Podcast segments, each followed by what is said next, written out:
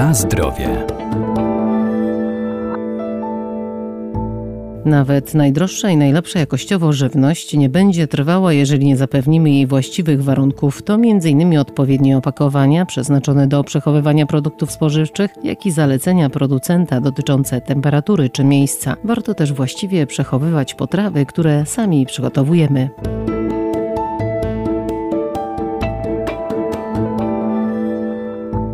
Zdrowa żywność to przede wszystkim produkty przydatne do spożycia, dlatego tak ważne jest nie tylko sprawdzanie daty ważności na opakowaniu, jaką zapewnia nam producent, ale także warunki, w jakich będziemy ją przechowywać. Przede wszystkim musimy zwracać uwagę na informacje, które producent zamieścił na etykiecie opakowania. Doktor inżynier Agnieszka Latoch, Wydział Nauk o Żywności i Biotechnologii Uniwersytetu Przyrodniczego w Lublinie. I tak zgodnie z prawem producent ma obowiązek określania specjalnych warunków przechowywania.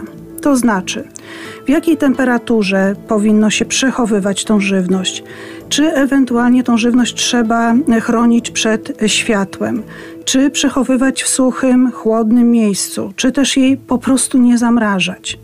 Producent ma także obowiązek podawania informacji na temat przechowywania żywności po otwarciu opakowania. Z takim przypadkiem mamy do czynienia y, na przykład, jeżeli chodzi o mleko UHT. Mleko UHT jest poddawane wysokotemperaturowej obróbce termicznej i jest pakowane w sterylne opakowania. W związku z tym jest bardzo trwałym produktem, a trwałość to jest nawet kilka miesięcy. Natomiast producent na opakowaniu pisze, że to mleko po otworzeniu musi być przechowywane w lodówce i nie może być przechowywane dłużej niż określony czas. Najczęściej jest to około 48 godzin. Na zdrowie.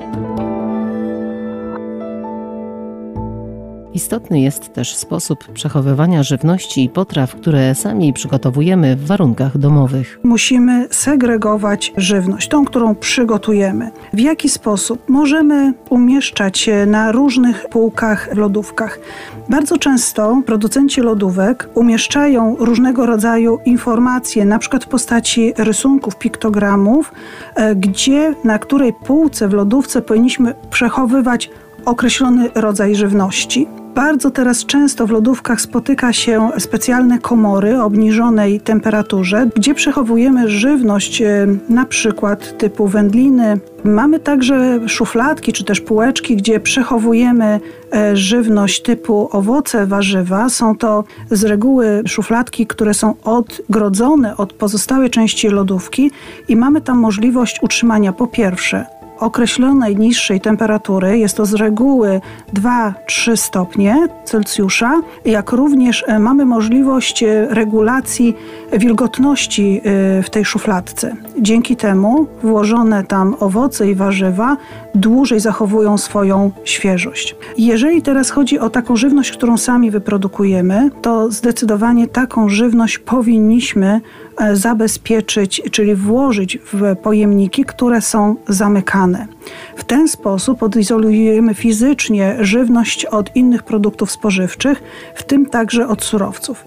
Pamiętajmy, że surowce, które przynosimy ze sklepów, e, są bardzo często dotykane przez innych ludzi. E, są to surowce, które zanim trafią do nas do domu, są wielokrotnie przekładane z różnych miejsc, ale także oglądane przez innych konsumentów. W związku z powyższym na opakowaniach takich produktów spożywczych, a także na samych produktach spożywczych mogą się znajdować e, różnego rodzaju zanieczyszczenia. Najniebezpieczniejszymi są te zanieczyszczenia mikrobiologiczne. Więc starajmy się odizolować w lodówce żywność, która jest wytworzona przez nas w domu, od żywności, którą przynosimy ze sklepów.